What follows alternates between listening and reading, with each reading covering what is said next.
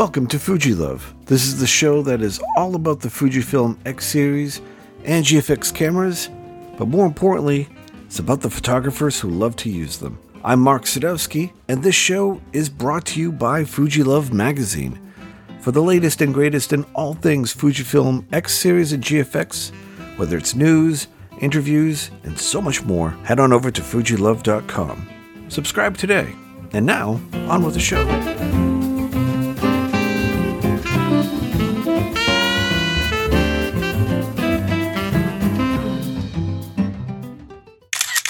Joining me this week, we have a very special roundtable. As everybody probably already knows, that the Fujifilm XH2 S has joined uh, the camera family, and here to talk about the the brand new camera, the brand new lenses, and all the brand new shiny features. We have Jared Quackenbush returning to the show. How's it going, Jared? It's going wonderful. Hello, everybody. Awesome. And coming in as well, we're returning, uh, is David Imel. How's it going, David? What's up, guys? Been a while. I'm excited to be here. It. I think you guys were the panel for the last uh, roundtable. yeah, probably. It's been that a long, long time ago. Come on, yeah. Well, you guys have that special qualification, Dave. You are absolutely brilliant when it comes to uh, the technology behind the the cameras, and Jared, you have that special knowledge, especially for this camera, uh, to talk about the um, the the video capabilities and its practical use in uh, a professional environment. And I think with your combined knowledge and my wit, eh, eh, yeah, um, we can uh, put together a good uh, roundtable. I was kidding about the wit. I'm, I don't want any one star. Oh, we knew. We knew. just, just really wanted to lay that in there. All righty. So let's dive right into it. The, the XH2S. How do you feel about them splitting off the two cameras? The the the one announcement, but then the one yet to be announced. Um, I know technology is kind of at, at a premium right now, where not everything is on the the fast track timetable like things used to be you know, how do you feel about this this uh, this one little this one little portion of a bigger picture?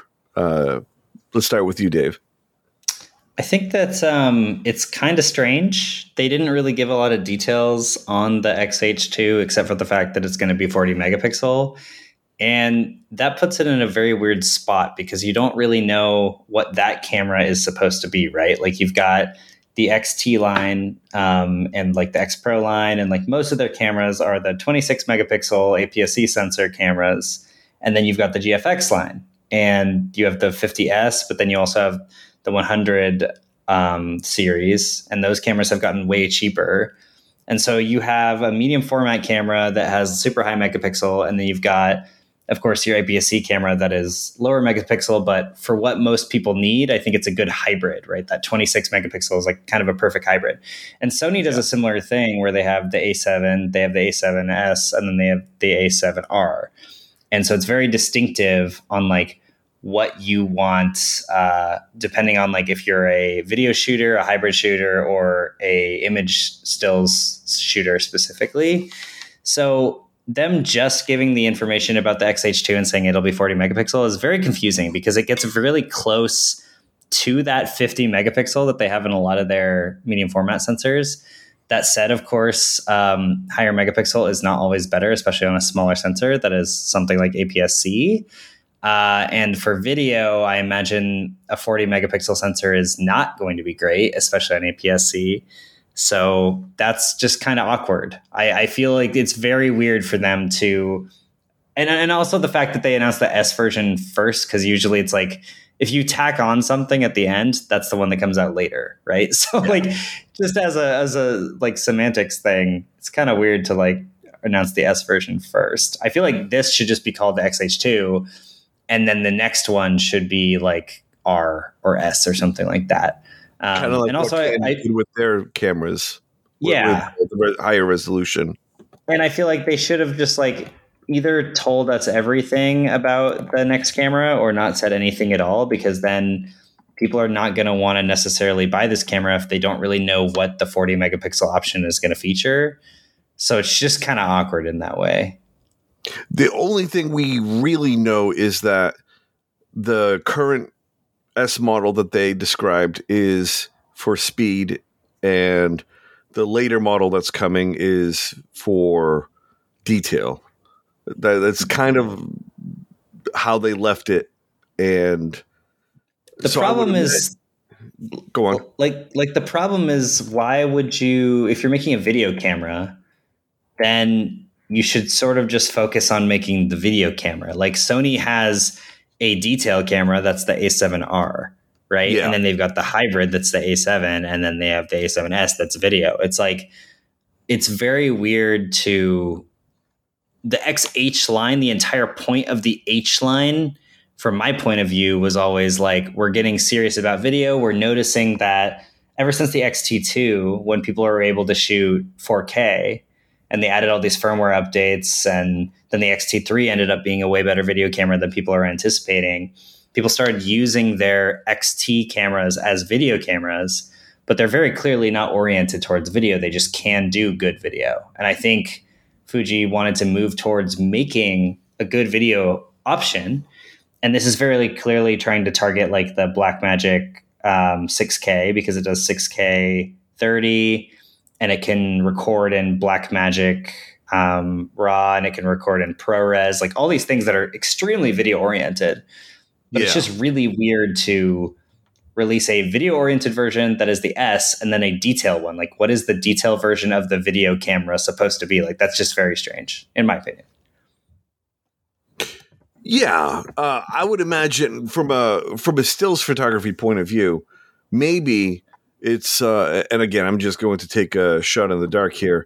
Like anybody who's doing wildlife stills or sports or um you know something that re- requires capturing fast movement that's probably where the s will come in but then you know we don't know the limitations of what the 40 could do because it might just be that the 40 depending on when it's going to come out may catch up in technology and may be able to be on par. Uh, who knows? Uh, Jared, right. what do you think? For me, I'm looking at a shelf full of cameras, and I don't like. I don't really know if I want. I want to know what the other one is because I don't plan on buying both. Right? At least just me personally. Right. So for me, it's just kind of wondering. You know, like you guys were saying, what is the camera? What is the purpose for it? Who is it marketed for? What is it good at? And you know, does it fit what my needs are, right?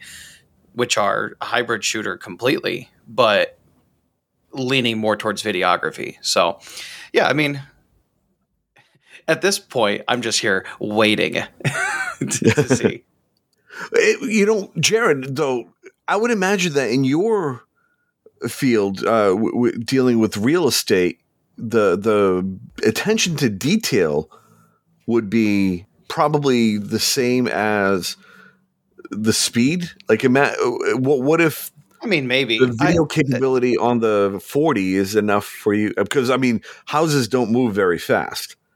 True. Um, I mean, and that's the thing. By the time I rent, I mean, real estate is a very small thing of what I do, but by the time I render these these very small photo sizes to fit to go online, like the, uh, the details not that important. Oh, that's true. Yeah. Like not even a little bit. So, um, so yeah, I've been doing incredibly well with uh, just just the regular XT line for that. Yeah. Uh, you know, that's pretty much my thoughts on that. I'm just excited to see what they have, what they uh, come out with, what are some of the specs, and would it benefit me or any of the members on my team who shoot Fujifilm? The I would have to say that the one of the things that struck me uh, as a positive from the entire announcement was the image stabilization on, on the camera, where this is the first time that I've ever heard it acknowledged that uh, a a camera is trying to uh, achieve the no gimbal status, the the to to be able to be reliable without a gimbal. Uh, that way, it makes drone photography and videography that much more lighter and easier. Um, Dave, let's go back to you. Like, it, have you heard of any other manufacturer that uh, made this kind of claim? Yeah, you know, so I think that the image stabilization space has been getting more and more intense over the years. Um, the first camera to really do like hyper amazing image stabilization was like the GH5. Yeah. And that camera has great stabilization, but it's a micro four thirds sensor. And I, over the years, we've seen more cameras in bigger sensor sizes apply different levels of stabilization. Um, so now, of course, even full frame cameras can have stabilization, but it's still not great. And even the A7S III, um, they claim very good stabilization. It still needs a little bit of work. They have a third party app that can kind of like make it better, but then you have to process it through that app. And it's like, it's kind of hard. And over time, they're adding more and more stabilization, but more stabilization on bigger sensors requires more processing power and more power in general. And so, actually, one of the things that I've been pretty excited about on this camera that I'm excited to test out is the fact that they added a coprocessor um, to this camera. So they have a one gigahertz processor that is powering the main the whole camera, and then they have a 600 megahertz coprocessor that is specifically tailored to the seven axis or the five axis stabilization and they say that it's going to allow for seven, seven stops um, of image stabilization, which is kind of awesome if that's true. Um, but for reference, the last uh, XT4, its main processor, it didn't have a coprocessor, and its main processor was like 607 megahertz or something like that. So for the main processor to have to be one gigahertz and the coprocessor to be basically just as fast as the last entire camera, mm-hmm. seems pretty sweet. Um, I think that'll help a lot, and I think that'll also help with uh, that kind of gimbal like look that you are kind of trying to achieve. Now, what that ends up looking like in practice, I have no idea because I know that their first attempts at stable at like image stabilization when they first added image stabilization was not amazing, and it got better over time with firmware updates. But they've had a long time to work on this, right? Like the it's XH1 came out in 2018. So they've had four years yeah. to kind of like make this better. They had the XS10 that had image stabilization built in, which was kind of like a middle finger to the XT3 in a way because that was like the XT3 in every every way, but it was better in some ways and it was cheaper.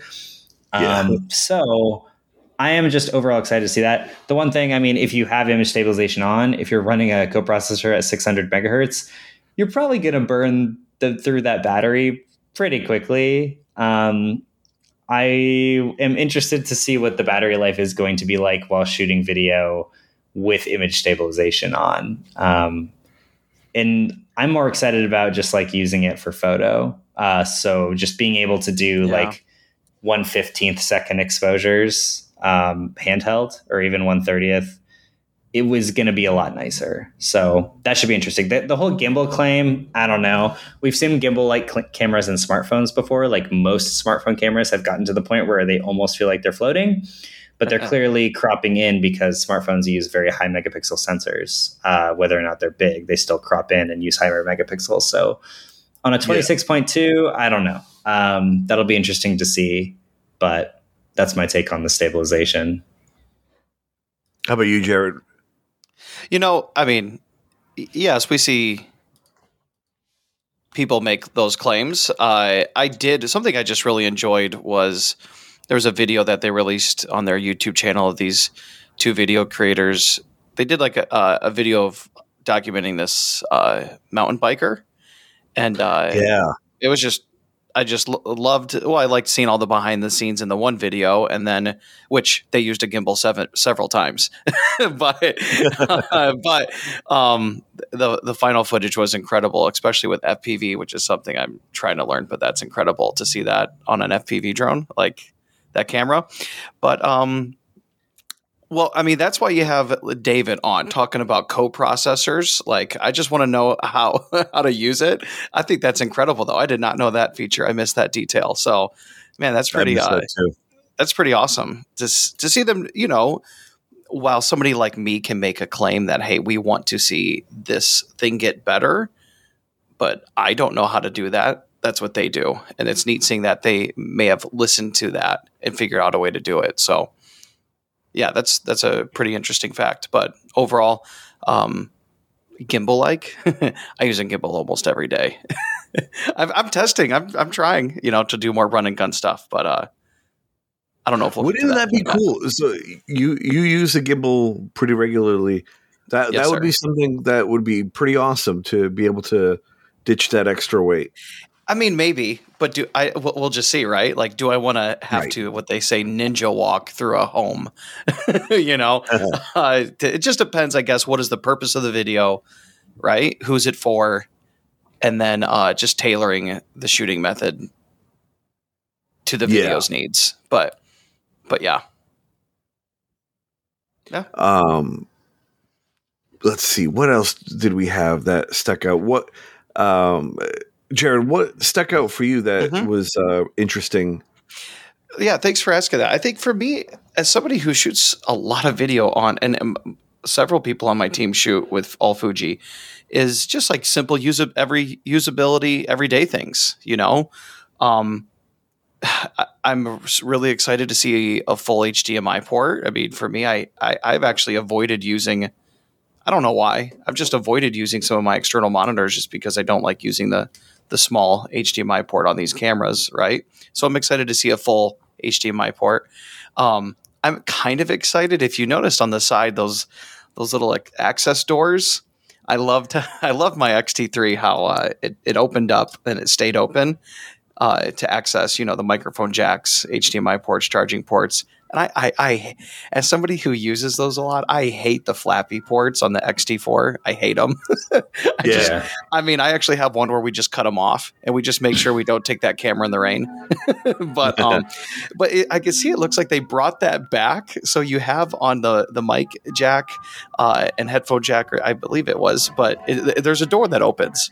But then on the HDMI door, it's a flappy little flappy thing. So, but I'm excited to see full HDMI. Um, port. Uh, they claiming they're claiming that it has better battery life than the XT4 because of processor and software. I, I don't know. I mean, I'll be ex- I I pretty much have grips on all my cameras. Even when we're shooting video, I pretty much shoot with grips with the battery grips on them. You know, um, and just a couple things like excited to. I shoot a lot. I, I, you know what? I have avoided shooting in 4K 60 a ton because of the crop. And to see that they've gotten rid of that on this camera, 4K 60, I, I'm will be excited to use it more. You know, I mean, typically we shoot in 60 in my agency for a lot of the work that we do. We're shooting in 60 frames per second a lot. And we've just kept that at, you know, 1080. So I'm excited to upgrade to that in areas where That's I want to get that full sensor readout. Pretty awesome. How about uh, you, Dave? What, what other features are um, caught your attention during the presentation?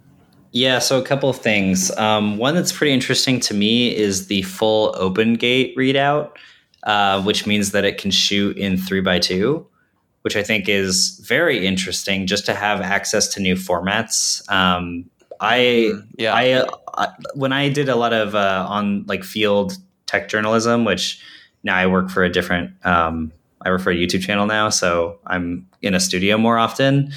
But I was cr- internally shooting in 16 by 9 a lot, and then I realized like, oh, I should just shoot in 3 by 2 because that'll allow me to crop the way I want, and it gets the full sensor readout. But shooting in 3 by 2 in a video format was never an option. So being able to shoot in three by two and then just crop the way you want gives you a whole lot more flexibility because if you want to be more creative and do parts of your video in one by one or parts of your video in, you know, 16 by nine or 21 by nine, like you have that option, which is really cool. Um, the other okay, big things so for me, yeah. I, I, I thought that so I I'm, I'm glad you clear that up because I thought that the three by two was uh, you you were getting rid of data on the sides, so you're actually just using that. That's just using the whole sensor as it's full sensor readout, yeah, to the video. Interesting that, and no other, no one else is doing that. Uh, OpenGate is a is a standard. Um, it's not very common. You don't gotcha. see it very much. So, because they save a lot of data if they don't have to read pick that many pixels in video. That um, makes sense. But being able to do that gives you a lot more creative flexibility for sure. So right on. that's really nice. Uh, the other things that stick out a lot for me are ProRes recording and Blackmagic recording. Um, it's quite interesting. It's like the XH line obviously is supposed to be more video oriented. And I think probably what Fuji is thinking is they want all of their cameras to be hybrid cameras in some way, but they want them to lean in a certain direction. So yeah. the XT line is more photo focused, but is able to is a hybrid camera that can do very good video. Um, and I think with the XT4, they noticed that people were using them for video more, so they tried to tailor it for video more but they had just tried the XH1 that was supposed to be more video focused, and that kind of flopped because they released it too like they released it way too late. They released it right before the XT3 came out with the way better processor that was quad core, mm-hmm. and it was just a whole mess. And that's what made the yeah. XH1 like not do very well. So now they're sort of trying to compete with like the Blackmagic uh, Pocket Cinema Camera for uh, 6K, which is really great. Maybe like a black, uh, Red Komodo but mostly I see this as a Blackmagic 6K competitor.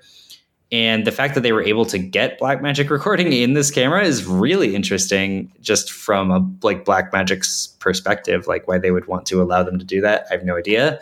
But specifically ProRes. Um, and it cannot do ProRes RAW internally, but it can do ProRes 422. And that gives you a lot of detail. Now the files are huge and you have to shoot in the new card format that it allows for. So it's not SD if you want to do that. But um, specifically for people that own MacBook Pros, uh, the new M1 Pro and M1 Max MacBook Pros, those yeah. computers have ProRes accelerators built in, which allows them to just chop through ProRes footage, which is very big footage like butter, which is really nice. Um, and when they added H.265 on the Fuji X-T3, I remember getting really excited because H.265 it has more detail and the files are generally smaller than H.264. But nobody has ever really optimized for H.265. And editing and playing back H.265 video is very taxing on systems. And even just like H.265 video for an XT3 was going to bring like a really good computer to its knees every now and then, you know, yeah. and it was just bad. It was it was ridiculous. So being able to shoot ProRes, especially ProRes 422, with all of that detail is really nice, especially because you can just accelerate it so much. Like it's it's going to be able to you're going to be able to chop that footage super easily, which is amazing. Um, trying to remember, I think I had one other thing that was really interesting. I mean, the the 40 second, the 40 frames per second image readout is cool um, through electronic shutter. 15 FPS on mechanical shutter is like not super impressive, but at least they're doing 40 frames per second e shutter. Yeah. Um, everything is like a little bit better. I don't love the body style. I feel like it looks more like a GFX, which is fine, but I would kind of I like really prefer the XT style.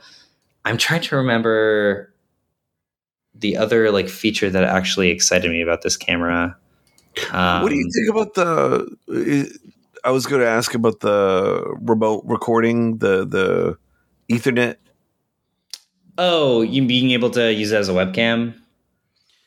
Well, you can like pair them. Uh, you can like pair them all together, and almost like streamcasting cut between cameras all oh yeah. Yeah i think that is another um that's another way that they're trying to sort of take aim at Blackmagic mm. um just try to get more into like a production cinema world.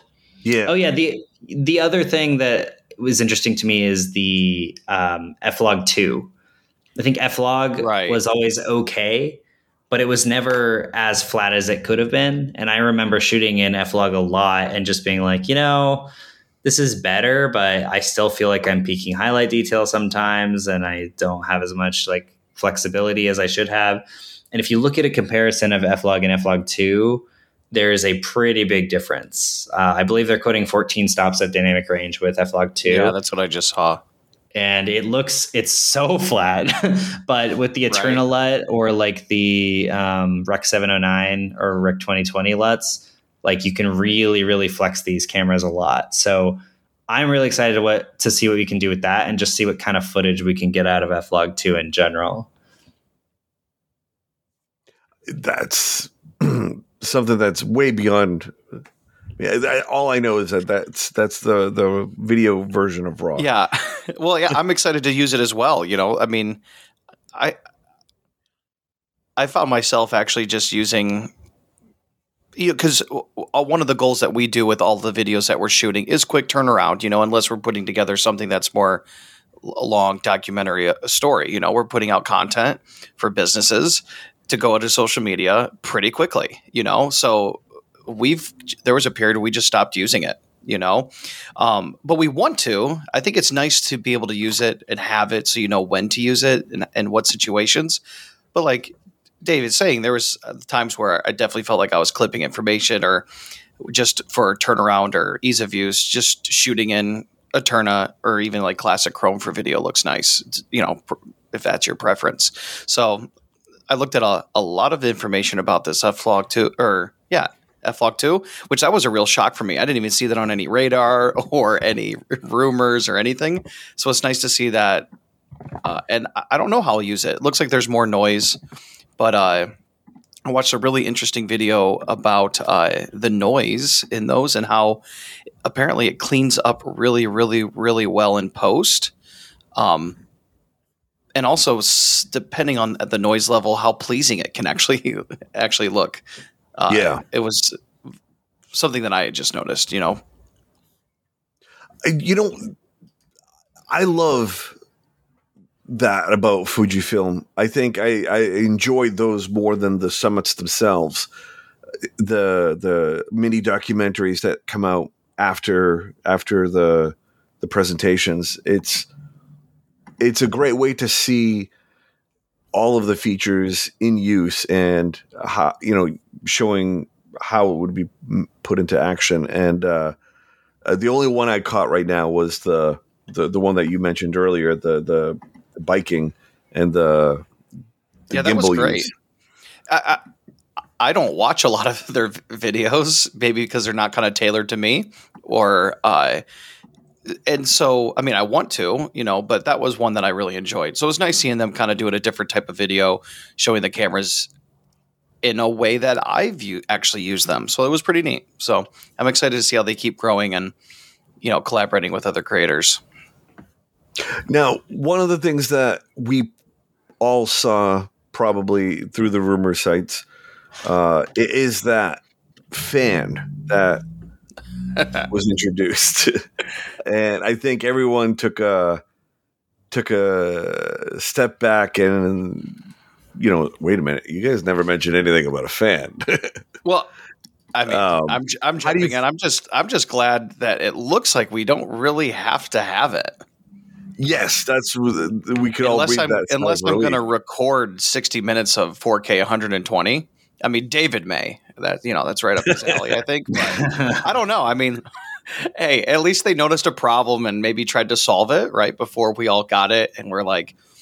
Um, and now I shoot in Florida and I shoot in Phoenix, so maybe I should order one, but we'll see.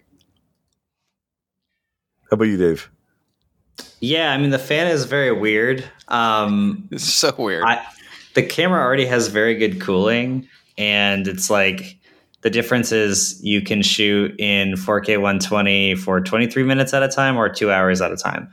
I really don't know, like Jared said, who's shooting 4K 120 for two hours because that's like 10 hours of regular footage. And I mean, maybe there would be like one situation where that happens um because shooting for 23 minutes in 4k 120 is already a lot and you may do intermittent clips where you're shooting 4K 120, but besides that, it's like, when are you going to need that? And it's two hundred dollars, and it's sort of an awkward like.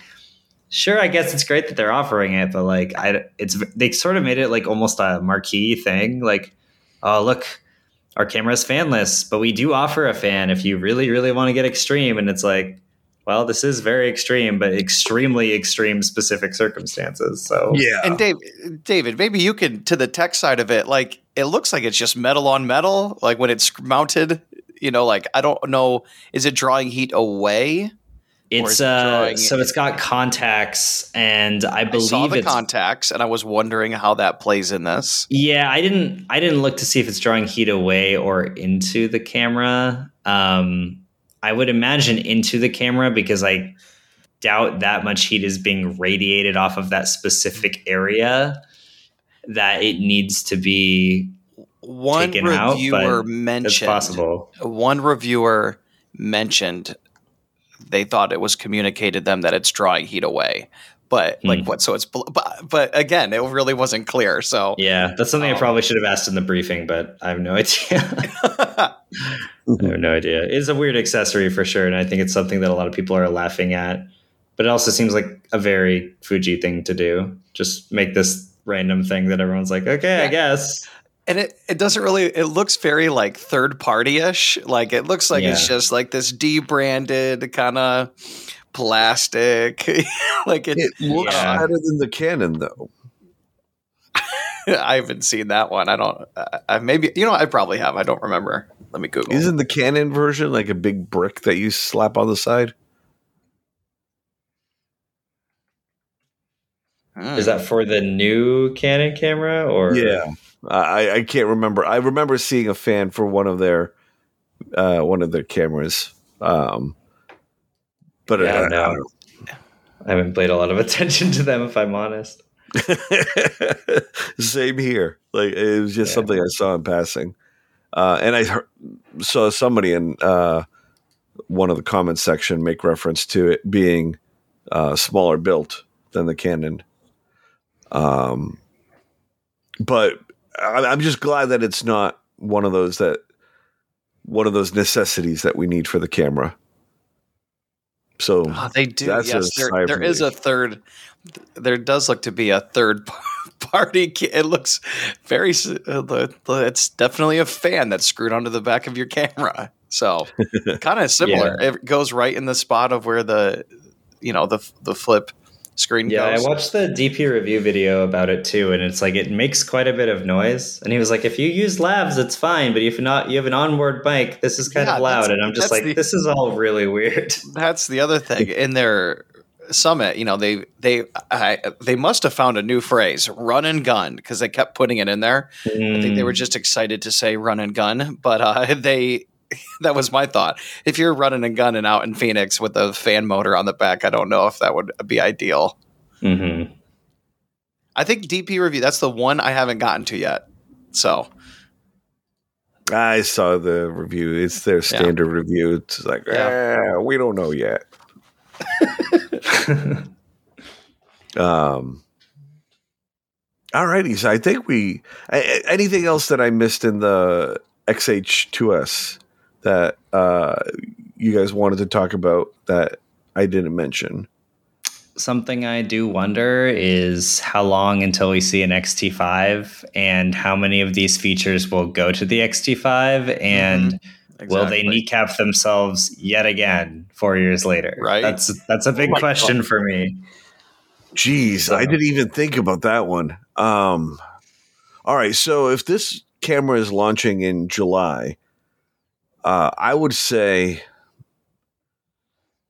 God, they couldn't possibly, could they? Generally, XT cameras come out in like between January and February, um, but that's still a short-ish time gap. And I imagine they're going to use this X-Trans 5 processor again. Uh, I don't know if they're going to be using the co-processor. I think that's I don't really know if that's coupled in with X-Trans 5 or is that if that's just for the stabilization. But I mean, they have a habit of sort of the, the funny thing is Canon always preemptively kneecaps their cameras by not wanting to cannibalize their cinema market. So they've always intentionally Right. not made their like hybrid um, prosumer cameras that good. Be, like they waited for 4K for so long just because they didn't want to cannibalize their their Yeah. cinema market. Fuji does like the opposite. Fuji's just like, oh, we released this new thing. It's very special. It's the only one to do this. And then like the next month, that specialized camera is no longer specialized. Yeah. So we'll see. It'll be interesting. I would like if they moved the X the XT line back towards being more photo oriented personally, but I'm just a hater who didn't like the XT4, so You know what? Mm. Actually, let's talk about that real quick. Um, the one thing I'm disappointed in in this camera is the fact that it's using the GFX kind of look and feel. Um, I was gonna I was gonna ask you about that, guys. oh, yeah. I- I was What do you think about the GIF uh, that that that screen? Let's go with you, Who? Who's you? Me? hey, Jared. Sorry. Yep. You know, I'm a fan of the dials. I know people hate them. I, I I like the dials in video. I like getting into a situ. I mean, I hybrid shoot so much. It's nice being able to have them right there. I've gotten really used to having them there, and I'm a big fan. Up to the point to where uh, I'm looking at my XS10 right now, and I don't even think I've.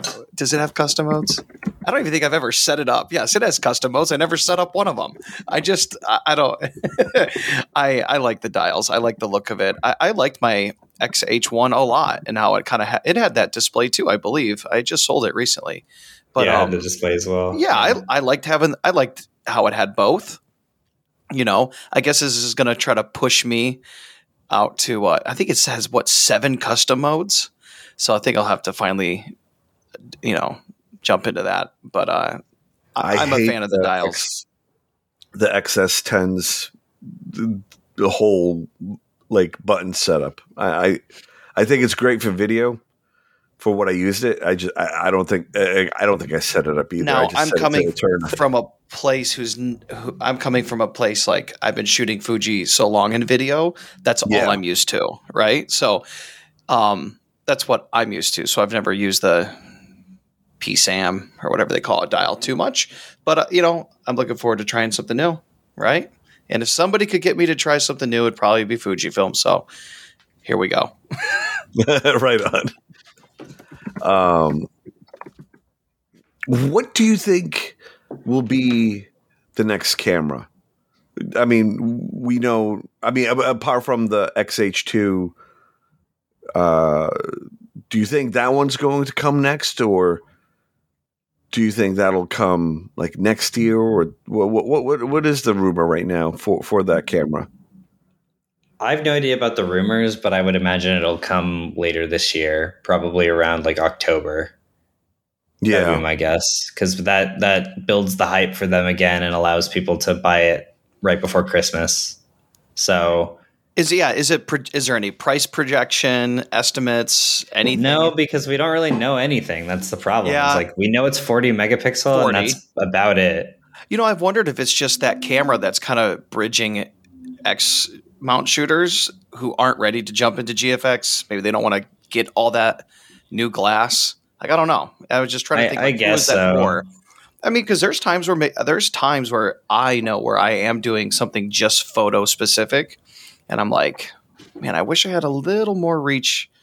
Uh, but uh, but I don't, you know. But it would be nice to grab. But at this point, I don't know that I'm ready to jump all in on a new lens system and all that stuff.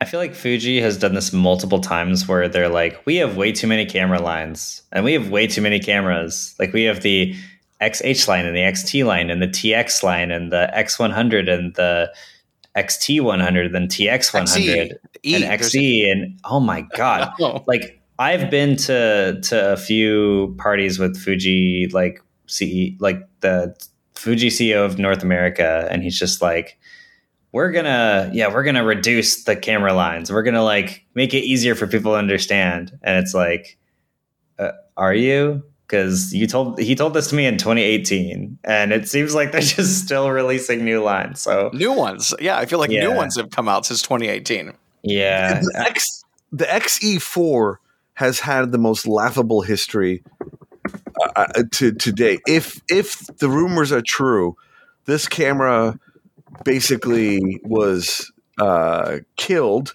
They discontinued the line entirely, and like a few months later, it got resurrected, and they had big plans for it. And then all of a sudden, it hits hits the market, and uh, now it's like one of my favorite cameras ever. um, yeah, You know, from- David, to, to go on the death, you know, the death watch to to being released. Uh, I mean, it's it's it's crazy. Yeah. David, I was going to ask you, you mentioned about um, you'd like to see the XT line go back to more kind of photo focus. Yeah. In what ways would they do that? Is it, you mentioned that you're not a fan of the flip screen. Well, But- the body got a the body got a little thicker um, Yep. with the XT4. Something that I really like um, about what was I going to say? Oh yeah, something that I really like about the XH2 actually is that they finally did the fully rotating screen. I think that's going to make people very happy, uh, especially YouTubers, because that's like a big feature being able to see yourself. And I think that that's important to have. I d- I've never liked the way that they do it um, even in the XT4 because it feels flimsy. And I mean, you've had a lot of experience with the XT4, so you would know. Yeah, I'm, it, it's the wiggling right now in my hand. Yeah. Yeah, so You know, and just uh, apparently, at least this time, they put the mic jack higher than so it's above the screen. Uh, right now, it's you can't. I can't even on the XT4. Like you can't even tilt once you have the screen out. You can't even like tilt it without hitting the mic jack. So yeah, that's the other problem. Yeah, and so I don't know. I, I like I like the flip screens. Um, Yeah. I just I like the size of the XT3, and they definitely made it quite a bit bulkier with the XT4. So I would like to see it maybe slim down a little bit. It is interesting because the um, the gosh, the X Pro line is very clearly targeting like the very enthusiast rangefinder mhm. market. Um, Yeah. And so the XT line, which was originally the hybrid line, is now sort of in this awkward place because now it's like, well, what does hybrid really? What does hybrid really mean at this point? Yeah, Because people who people want those video features, but to include those video features, you often have to make things thicker and make things you know look a certain way. And so that was yeah. Yeah. It was just how many hybrids do you need? Do you need a photo focused hybrid? oh, the other thing that I hybrid right. the other thing that I mean for for, for like photo focused is like I really like all of my dials, and I know Yeah. that a lot of people like the the like custom dials and are excited about the having a ton of custom dial settings on the XH2. But as someone who like literally learned how to take pictures with a Fuji camera, having the aperture or having the exposure triangle just at the tip of my fingers at all times was it has been very core to like who I am as a photographer. absolutely. And even now, my favorite digital camera to use right now is the um, X100V, and I've had that for about a Mhm. year and a half. Yeah. And it's just like being able to just change everything without even taking my eye off the viewfinder is like very, very valuable as a photographer. Obviously, as a videographer, when you're doing video, it doesn't matter as much because you're setting a setting. You're not going to change your shutter speed. You're generally not trying to change the ISO if you're shooting in a controlled environment. Everything is around the same. And so that's not as important for a video camera, but for a photo camera, having access to the exposure triangle in particular, where every shot, if you're shooting manual, which you should be shooting manual if you're on Fuji, well, not, I mean, look, people shooting priority modes, that's fine, that's great. But if you're learning photography, I think manual is really, really important to do just to learn. yeah, And so, from a photo focus perspective, I really like having shutter speed, ISO, and then the aperture on all the lenses, and then also exposure compensation for people that actually use that. I would Oh, have liked them the to at least keep that dial, but it looks like that's gone too. Yeah, I know. I think that uh, exposure compensation dial just like even ex- a lot of experienced photographers don't actually even know what it does. so yeah, I know. that's a on a digital camera, uh, on especially on a mirrorless digital camera. Um, that's it's confusing for a lot of people. so, yeah. So, so we have the XH2S. I guess the big question is, um, are you going to buy it? Mm. Dave.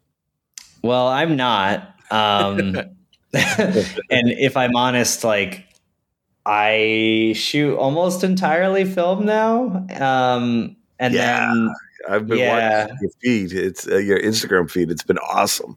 Yeah, it's like mostly that, and then everything that's not film, I do on the X100V, and I actually have the adapters for the X100V. So, well, I have one of them. I have the 50 mil adapter.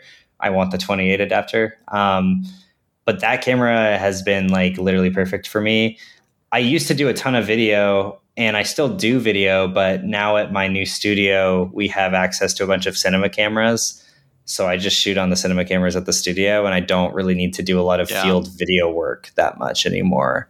And if I was still doing field video work, like if I was still working Android Authority, traveling full time, um, I think that it would be a lot easier for me to justify because it would be kind of perfect for that reason. But right now, I have no reason to get one. For field video shooters who didn't like the XT4 and maybe like the body style more, I think it makes a lot of sense. How about you, Jared? Are you, You know, what's co- when is it actually becoming available? July. July. Yeah. And do they did they say when? Because there's 30 days there. But no, I'm I have a, I was really hoping to have it. I have a, a trip out of country documentary trip to Africa in the first week of July, and I was really like I was ready to pull the trigger, hoping I would get it before then to take it on that trip. Now that I'm not gonna probably have it in time, I don't I don't know that I'm in a rush to get it.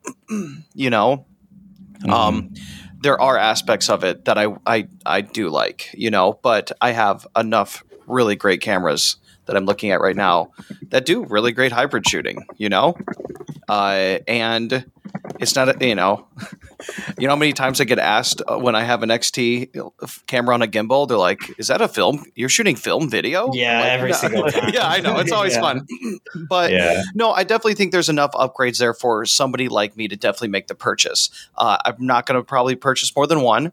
Kind of put it through its paces, see how it does, and then if it makes sense to upgrade my team, uh, you know, maybe that becomes like the main camera. Uh, maybe it's time to get rid of some of the XT or XT4s, but uh, XT3s, XT4s. But I think we will. I'm not in a rush to do it, though. I guess I could say. I think Because, uh, there's yeah, I think there's Yeah. been this I, I don't know if this is just me, but I've noticed in the last like year or two, maybe it's been COVID, maybe it's been whatever, but I don't feel this like crazy hype excited urge to upgrade things that much anymore. hmm, And I don't know whether it's like, you know, everything does good 4K video now. Everything does this and this and this. And like, also, I just felt a very resounding, like, eh, okay, about this camera. hmm. And a lot of people are like, yeah, it's good. Yeah, it's better. But like, I don't feel like I drastically need it. correct. So I think a lot of people, especially people with XT4s, it's like, well, if they're not really a problem for you right now, then you don't you don't really need to be spending twenty five hundred dollars on them. You know, when I had my XT3, and that's when I like really fell in love. X, I had an XH1 and an XT3, and uh, you know the upgrades I wanted were battery and a flip screen, and I got that right. you know, and I think I saw on this one, you know, I even think it looked like that. The 4K goes up to 700 megabits per second. Like we even rarely use the 400. Yeah, that's insane. Because we we rarely use the 400 Yeah. because it's just so we're shooting so much content for businesses so much you know we're taking an, a 60 minute interview uh, and breaking it down into tons of pieces of mini content and it's like i don't know if i like ProRes sounds great like all these things i know it's great i don't know that it's ready yet for me do i have the the storage capabilities you know all my editors work remotely you know do i have enough cloud space you know just the usability Um, just some things kind of left. Yeah, yeah. Even just like cloud storage, just like ProRes is amazing, but it is a crap load of storage. Right. So Am if I you can't store that and you Am and I your ready stuff for that? currently is fine, then like yeah, I think that's a, a lot of people I think have realized in the last year or two, like if what I'm using right now is fine, I don't really have the urge to get something new. Mm, Um, I, may, that might be a lot of people. It could just be me. I don't know. Part of that could be like I'm not doing as much field work anymore, so Sure. it's not like I I don't see the limitations as much. Like with the X uh, the X100V, I feel like there are literally no problems with that camera almost. So Oh, it's I like it. Yeah. I, Looking don't at have it right any. here, I love this thing. yeah, I yeah, it's insane. So File sizes, ProRes sounds great. I know it's kind of like that next step. It's that next thing that they kind of need to do, I think, to kind of what to compete with some of the other camera companies. So it makes total sense. But um, I mean, we shoot a lot of video. That's all we do, and we still probably shoot eighty five percent of it in ten eighty. Don't tell Mhm. anybody. Don't tell anybody.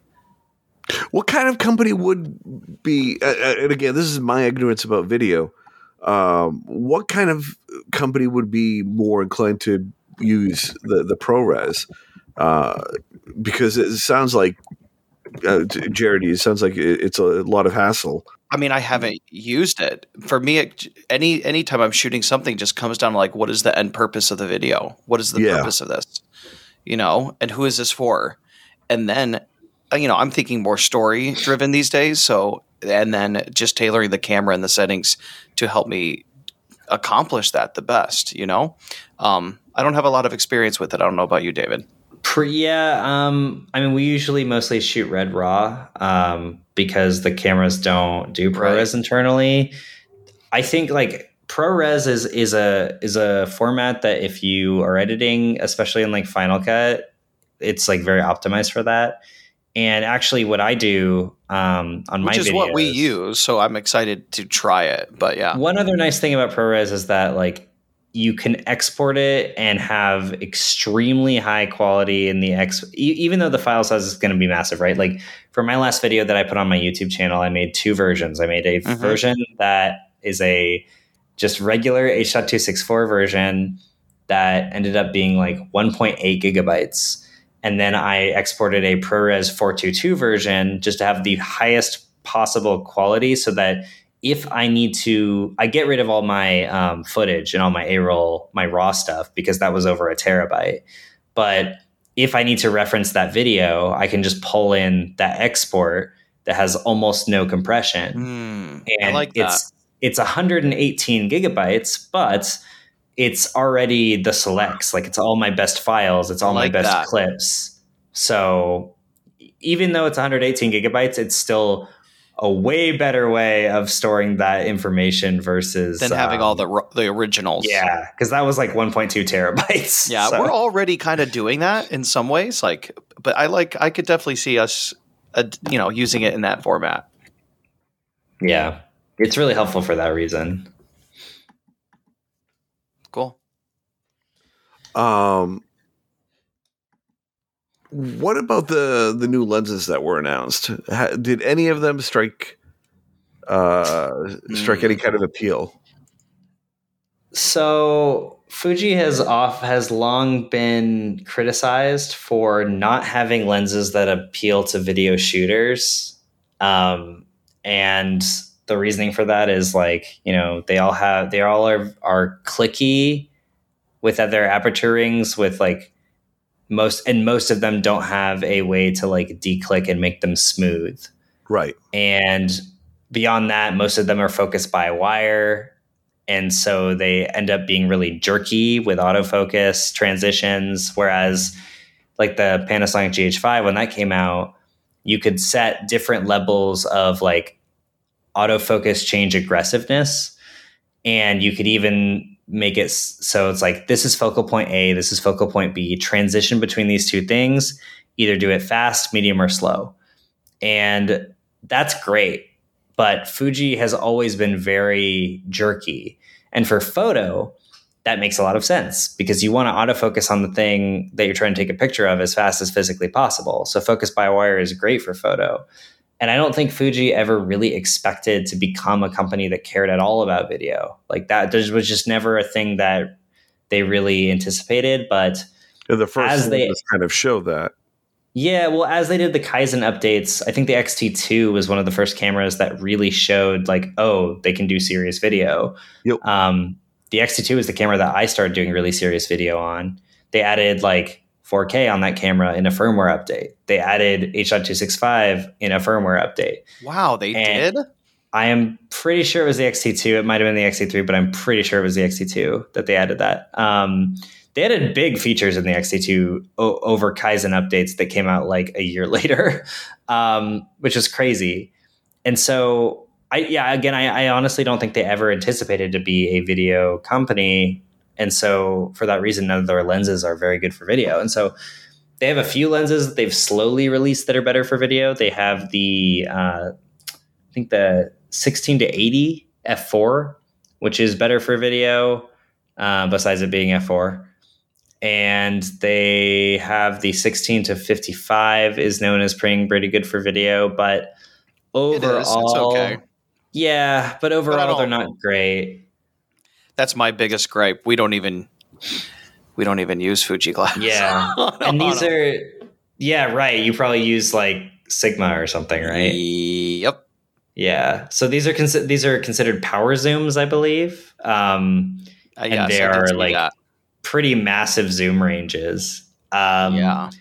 So I guess it's good that they're releasing them. However, I'm not sure. Like, here's another thing: like, videographers will often sure maybe have an 18 to 55, and then like a 55 to 105 or something like that. But it's it's not crazy often that they have lenses that are like really really big focal ranges. Right. And so releasing these power zooms is kind of strange. And then if you watch the DPReview video, at least right now, um, those lenses don't seem amazing. So their pricing is is they're actually priced pretty well, but that actually leads me to believe that the they didn't really get the optics very well. Like I think the um, I think the second ranged one is like is like seven hundred or eight hundred dollars. I think it's eight hundred dollars and then the first one is like 1100 or something like that and for a lens that's like uh, that kind of zoom range that's fairly cheap. Yeah they have an 18 to 120 uh, yeah. a 150 to 600 that's just insane. Like i i just that kind of zoom range like there's no way that you can have great optics in that kind of zoom range unless you're paying a crap load of money. Like the, the canon um, there's a canon f2 which is like 24 to 70 f2 it is massive has a ton of glass in it and i think it costs $6000 and that makes sense. But having like this kind of glass be that focal range and costing like 800 like the glass cannot be that good. And the DPReview video showed that it was like it seemed kind of soft. And um, they were saying you know this is a pre-release model maybe it'll get better but it doesn't doesn't seem amazing. And so i don't i don't even know like giving zooms to videographers doesn't really seem to be the solution either. It's very weird. I would just like to see better glass that is more tailored for like better, smoother autofocus performance. Mm, yeah. But just like update your current lenses. You know, everyone loves the, food, the current Fuji lenses. If, if they could update them to have better, smoother autofocus transitioning, I think a lot of people would be really happy about. It. Or even a switch, right? Like there are switches on so many Sony lenses and Sigma lenses and all these things that allow it to flip and have these different modes. And none of Fuji's lenses really do that. The yeah. 16 to 55 has a switch that flips it, or the 16 millimeter uh, prime has a switch that changes it from autofocus to manual focus. But beyond that, that's like kind of it. So I don't know. I want I want new lenses, but I also don't really think these are the lenses. I'm curious about the 150 to 600. I, uh, I, I started to get into bird photography, and I'm actually pretty happy with the uh, 70 to 300. Hmm. and I mean, I'm not very good at it, so that might be saying. Oh, come on. there. Well, you that's well that's why you got to get this one with that bird eye autofocus. Come on. Oh yeah. I mean, I'm I'm at least glad that they're adding those AI autofocus modes too. Did that you seems did you see their samples in like their demo video? It looked it looked really good. Or they picked the best Yeah. like the hawk flying in and the dog running. I'm like, yeah. okay, is that it, it looked too good. I find it Now- funny that they have a separate bird mode and then an animal mode. Yes, that was my thing. Like, oh, hey, let- let's say you're doing your bird photography, Mark, and like, oh, now I want to get a squirrel. Oh, hold you on, gotta like go I- into let the me menu go system. into the menu and switch it to animal. Yeah. Yeah, it's That's pretty because funny. some guy at Fujifilm is really into his birds. He did. He wanted nothing to to taint his algorithm. Gary over there, he just he he, Well- he wasn't having any of it. I am in the market for a nice telephoto lens like that. Uh, on the coast here, I'm getting into some surf photography, and uh, my 50 to 140 just isn't enough reach. So I'm I'm in the market. I think it's going to be only around like two thousand dollars, which for that is like I don't know. We'll see. We shall see. Overall, I thought the XH2S, um, good camera. I'm personally not going to get it because I'm I'm not a fan of the just just the the, the ergonomics behind it. So I am really impressed by it. It, is if this is if this is a, a a sample of things to come, then man, I, I can't wait for like the next X XT line or X Pro line. I'm I'm only you know I can only guess what they're going to put into those cameras because that's more my uh, that's more my jam. The, the Yeah. feel of those cameras and I mean, like right now, uh, to to your point, Dave. Like, I'm happy with what we have right now. It, Yeah. we have everything that we need. Um, everything else is now just just this uh, is, is gravy, and uh, It's funny because I remember the hype of both the XH1 and the uh, XT3 and also the XT4. And I remember when the XH1 was coming out, I was so freaking amped because I was doing field video every single day. And I was like, man, this camera still doesn't have IBIS. It still doesn't have a flip screen. It still doesn't have blah, blah, blah, blah, blah, blah, blah. And it's just like, I, I wanted something that was going to be a better video focused camera, and then they just totally like kneecapped it.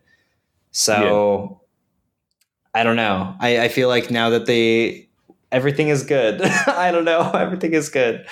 I think Yeah. if anybody anybody new to that that is building up their gear right now, I think this is a great opportunity to buy a camera that is going to oh Jesus, I'm going to say it uh, to to future proof them from that, w- without needing to Yeah. buy other gear.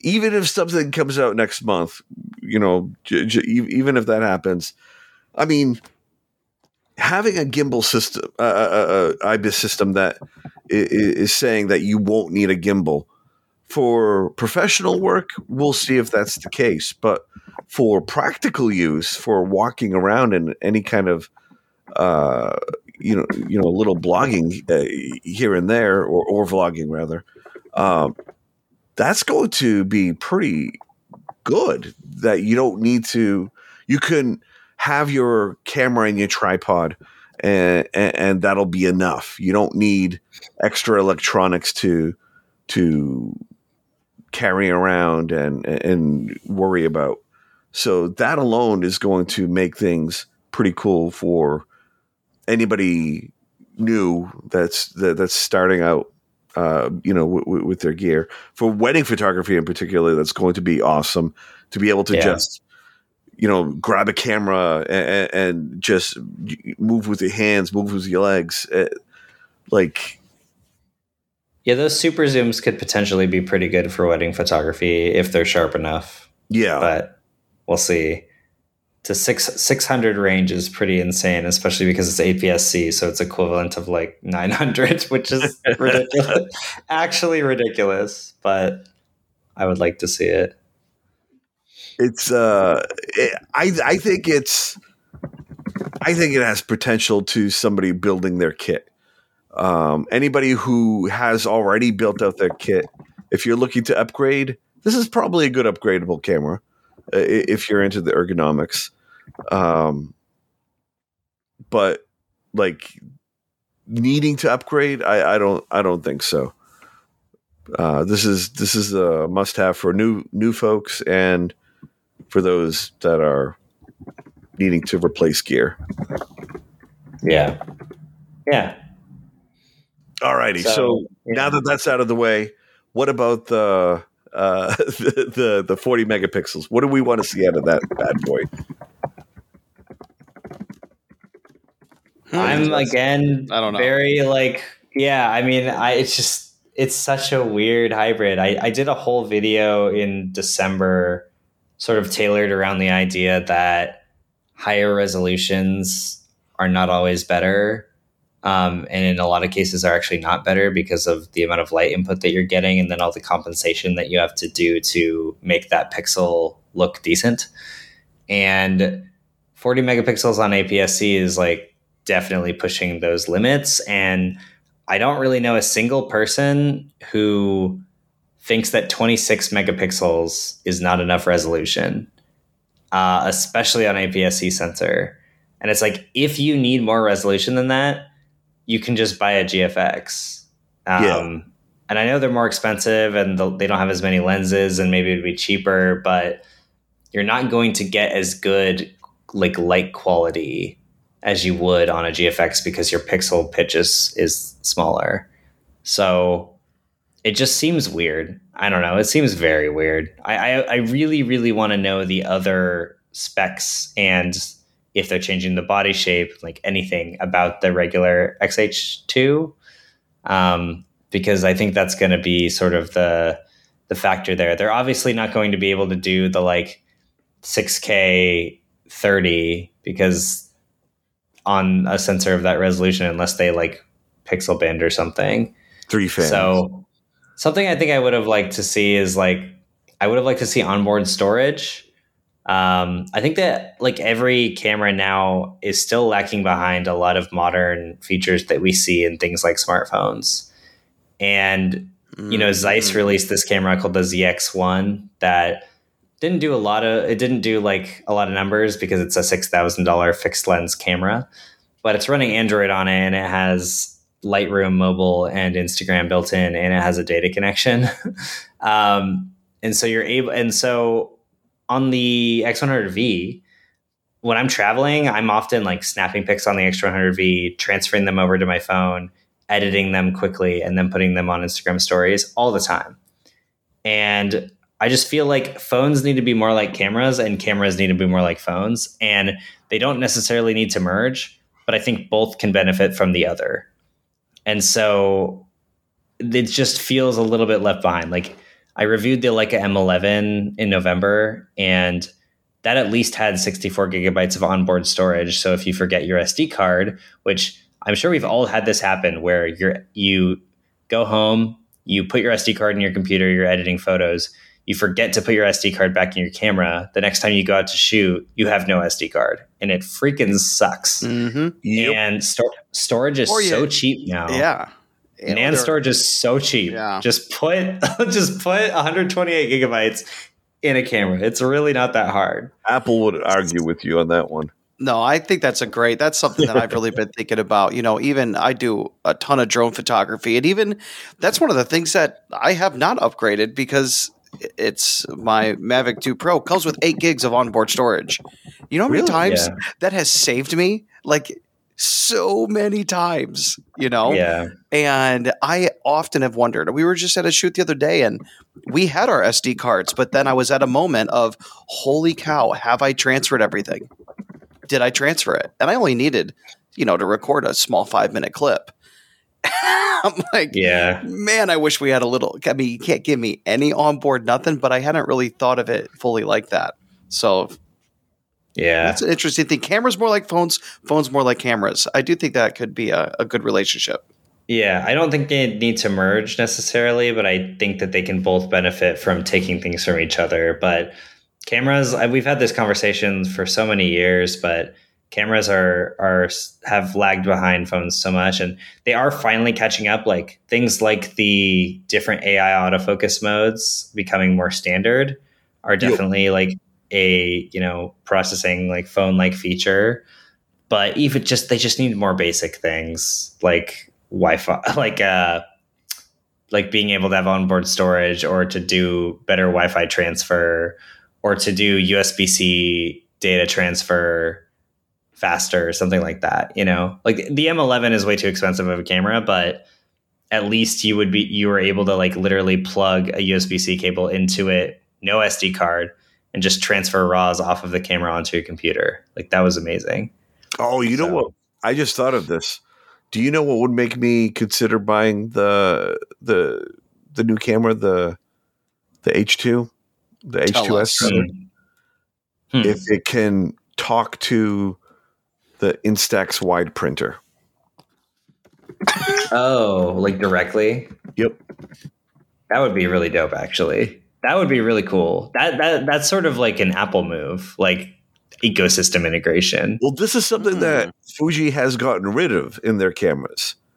Um, Hmm. so the previous ones, the the the the, the, the printers that they had, the the regular Instax, the the small ones, and then they had the square printer. Those are able to talk to all of your cameras from uh, from you know the X Pro Two, XT3, XT4.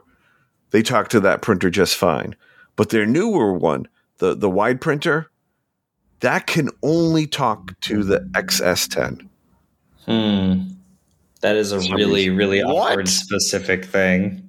It is the only camera that could talk to it. And the reason for this is that their newest printers, the the the, the Mini Evo and the the the wide printer only have Bluetooth capabilities. They don't have Wi-Fi capabilities. And I think this is uh, Fuji's way of saying screw it to the old system because they always had trouble with the the Wi-Fi portion Mhm. and uh yeah the, the, so they're, they're only bluetooth enabled Wow. Yeah. Wi Fi would be a lot better. It'd be a lot faster. Wi Fi Direct is much better. but uh yeah i i, I don't know what's what, what's going on uh I, I i i i hope that i'm wrong and you know they'll, they'll be able to make some kind of connection but nope Yeah. Yeah. so if the xh2s can talk to the the the the the mini uh the what is it the the wide printer then then i then i will buy it. I will find the funds and make it happen. Yeah. your move fuji. Um well gentlemen i think this has been awesome. Uh i think we've uh we've solved everything. We've uh gotten to the bottom of everything. We've dissected the the presentation and we could overall say great camera and it's up to you to buy it or not based on the Yeah. that we provided.